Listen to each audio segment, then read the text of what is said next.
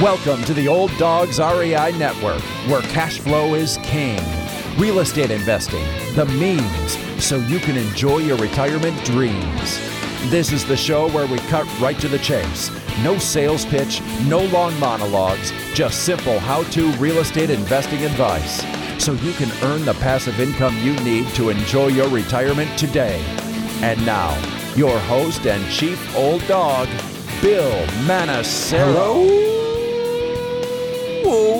dogs, and welcome to Fun Facts Friday. This is our once a week, only on Friday show, where we have special episodes not featuring guests, where I will share tricks, tips, terminology, and techniques that will help skyrocket you to real estate investing success. Today's topic is Is now a bad time to invest in real estate? But before we get started, hey, touching base with you guys as I always do on Fun Facts Friday, just to just to check in, see how you're doing. I know I can't really hear what you're saying on your end, but hey, um, I'm hoping that uh, you guys are are getting some some good content here. Uh, through the end of the year. We uh, are, are, trying to put together some good stuff for you, and um, hoping that uh, that you're just doing good with your real estate investing. Uh, I'm going to share in this presentation uh, whether or not it's good time or a bad time to invest in real estate. So let's dig into it right now. Is now a bad time to invest in real estate? And that's a fair question. If you've been following economic news or even just shopping for groceries lately, I'm sure that uh, it's obvious that the economy is hurting and there are some serious things going on now. Now, supply chain problems, inflation, a topsy turvy stock market all have investors pretty spooked. If that wasn't enough, then you had the Federal Reserve, who has been increasing interest rates all year and a trend that looks like it's set to continue. I've also had many friends who have watched their 401ks and IRAs take significant dives. People that are heavily vested in stock market, uh, in the stock market, and other types of non-tangible investments. Um, so, also, as you know, may, you may know, I, I have liquidated um, all of my personally held real estate assets recently as as I'm moving into retirement mode. I know in the show we talk about well you know, using real estate as a means to to help you in your retirement years, and uh, I'm not changing that uh, that approach or that philosophy here. Um, you know, I, I, am just again uh, changing the type of investing that I'm doing. So you know, you may be thinking, "Oh gosh, he liquidated all his funds." Uh, you know, if he's if he's selling, uh, should I be buying? Well, first off, I'm not selling because it's a bad time to buy. I'm selling because it's still a good time to sell. And secondly, yes, I I think buying. Well, I'm going to go move into that in just a second. Um, I, uh, secondly, I also made a you know conscious decision to move from being an active investor into a passive investor. Um, when I started my real estate investing, I poured everything into that. I mean, working six days a week, uh, having, you know, sometimes 12, 14 hour days. I worked very hard to build up a portfolio, to make my goals, uh, so that I could reach this point where I am now. And so, um, you know what does that mean you know uh, as far as you know moving from sort of one status to another um, i'm basically relinquishing my day to day management responsibilities to move into this retirement mode.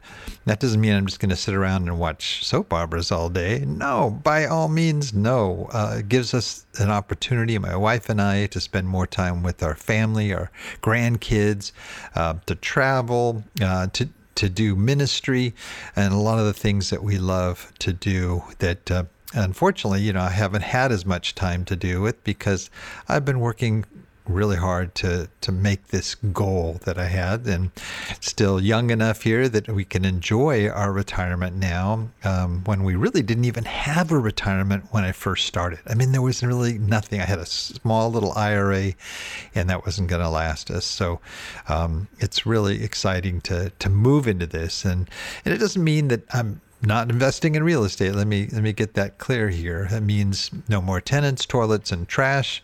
You know that more the sort of the day to day issue. Even though I had property managers in in my properties, and uh, or I was involved in projects with others that. Uh, I was partnering with.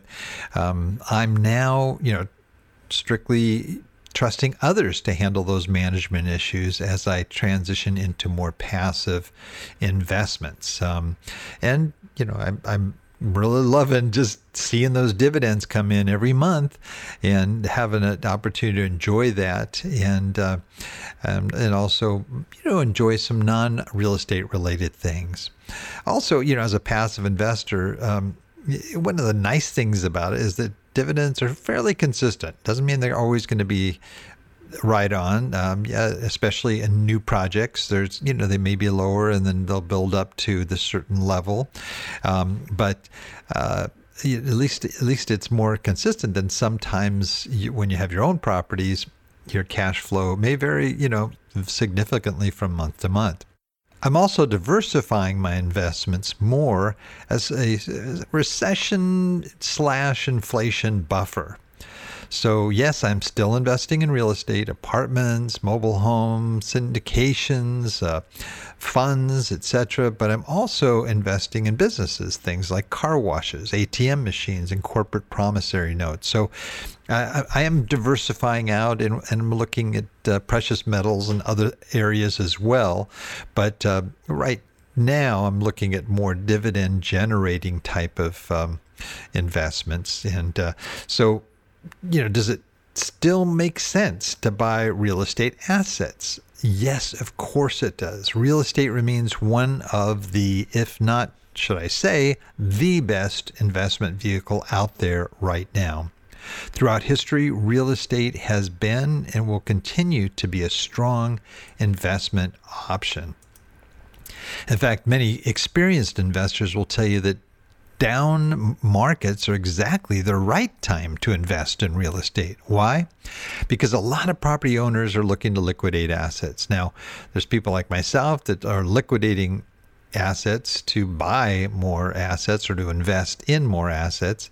Um, but uh, there are many that are sort of distressed, uh, and, and, unfortunately, uh, tough tough economic times really can be a time when uh, many people um, have to sell, even though they may not want to.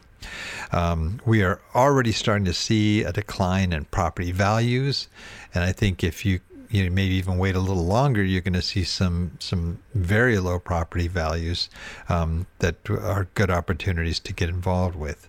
Is now a perfect time to buy? A down economy almost always means there will be an abundance of distressed or value priced assets on the market. That's why there's a, sort of a long standing adage in uh, real estate investing that says uh, something like this uh, when there's blood in the street, buy property. It's, I know that sounds kind of gross, but it's not meant to be taken literally. It does, it just means that wise investors are on the lookout for opportunities, and some of the best opportunities present themselves in a down economy. So if you have properties that you want to liquidate, uh, I would recommend, you know, this is a good time to also liquidate. Now, you may have some properties you, you love and, and you just want to keep that, that constant cash flow going and great. You may have others that maybe are those problem properties, and this could be a good time for you to liquidate, get that cash in the bank, and uh, you know just sit tight in anticipation of the deals ahead. So once you have the funds, this of course you know, begs the question if I'm going to invest in real estate, where should I invest? there are already some great potential areas where you might be able to make lemons into lemonade with some solid real estate investments. Um, now, I have moved to the Sun Belt area. You know, there was a large population shift that's been occurring in the U.S. for a while here that has uh, been happening you know, prior to COVID, where many people were moving to the Sun Belt and relocating.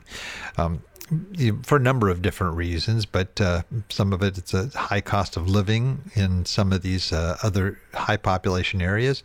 Uh, some of it is uh, just you know because of the weather and uh, you know maybe the cost of living that they're looking to reduce so that they you know they may be in the retirement years like myself. But uh, COVID, you know, when COVID hit, it, it just kind of sped up the process. With COVID, there was a tremendous migration out of large cities like Los Angeles and New York into the American Sun Belt, a wide geographic area that includes the South, Southeast, and Southwest that are all known for mild winters, lots of sunshine.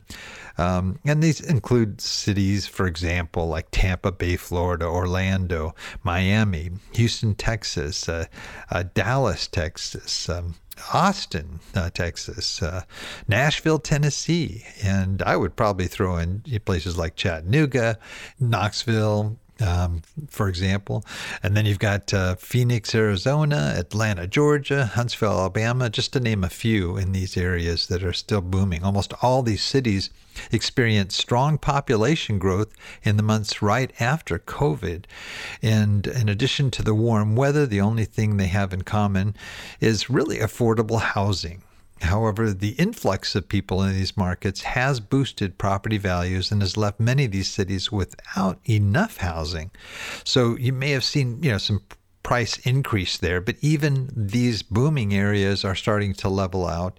Um, some are still going crazy, but uh, I think you're starting to see, especially with the rising interest rates, that uh, there's just been a slowdown. And uh, some areas it's going to take longer for prices to go down. Uh, others are stabilizing, and then there are those that uh, are already seeing declines. Now, this combination of population growth and a housing shortage, try that again. This combination of population growth and a housing shortage has had two significant kick on effects. It created strong demand for both housing and commercial real estate opportunities. While it may be impractical for you as a single investor to buy an entire co- apartment complex or maybe a bundle of commercial properties uh, in these markets, you can still invest in these assets passively um, through syndications like uh, where I'm planning a fair amount of my investment dollars. Um, there's also REITs, um, and then there's crowdfunding options as well, where you you don't have to invest a lot of money or even be an accredited investor. Um, and also note too that foreclosures are also on the rise, which means that certain investment strategies are going to be getting more popular again, things like wholesaling and flipping may become, you know, very lucrative at this time as well. So, is it a good time to invest? Yes, it is a good time. I, I would say right now you can invest, but I also say, you know, if you want to wait a little bit, you might see some some better deals on the horizon. As you can see, real estate investing is still delivering profits in spite of the unsettled economy. The reality is that the equation for real estate investing never changes. You can lose money in a strong market or make a tidy profit in a down market. The truth is that some of the biggest real estate fortunes are made off of the investments that were conceptualized during down markets. Now, I've had a ton of guests on my show um, that were those folks who were smart during 2007, 2008, 2000 up through 2016 even um, that invested in that uh, down market, so to speak, and they they became extremely successful because they had the funds ready to go when those markets were down. So whether you're a newbie, let's say you're just starting to invest, um, or maybe you're a long term investor, um, this could be a great time to get started. The opportunities are only going to increase. The key is to consider your investment goals and make sure you understand the fundamentals of any investment you make. That means being as knowledgeable about the risks as you are about the upside. If you have doubts about a particular offering, consult with a real estate mentor or somebody, an, an experienced investor, um, maybe a qualified investment advisor, or your, your even your CPA. But you know, throwing in your hand and writing off the entire real estate market because we're in an economic downturn is the last thing you should be doing at this time. Well, that's it for now. Please note, old dog listeners, everything presented here today and uh, I, I might have some links in there as well, can be accessed in our detailed show notes on the Old Dogs website at olddogsreinetwork.com forward slash blog. And look for the episode entitled, Is Now a Bad Time to Invest in Real Estate? Well, that's a show for today. Remember, cash flow is king and real estate investing the means. Until next time, keep moving forward and may God bless. Thank you very much for visiting the Old Dogs REI Network. We would greatly appreciate if you would stop by iTunes and let us know what you think of the show. We would love if you could subscribe to the podcast, give us a five star rating, and write a review. The more ratings and reviews we receive, the more visible the podcast will be to others. Thank you.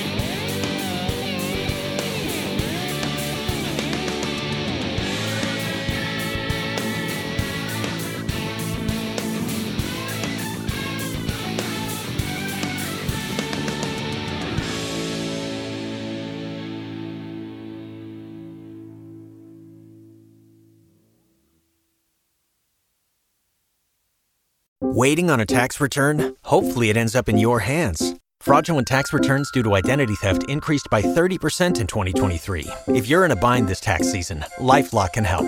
Our US based restoration specialists are experts dedicated to helping solve your identity theft issues. And all Lifelock plans are backed by the Million Dollar Protection Package. So we'll reimburse you up to the limits of your plan if you lose money due to identity theft. Help protect your information this tax season with LifeLock. Save up to 25% your first year at LifeLock.com slash aware.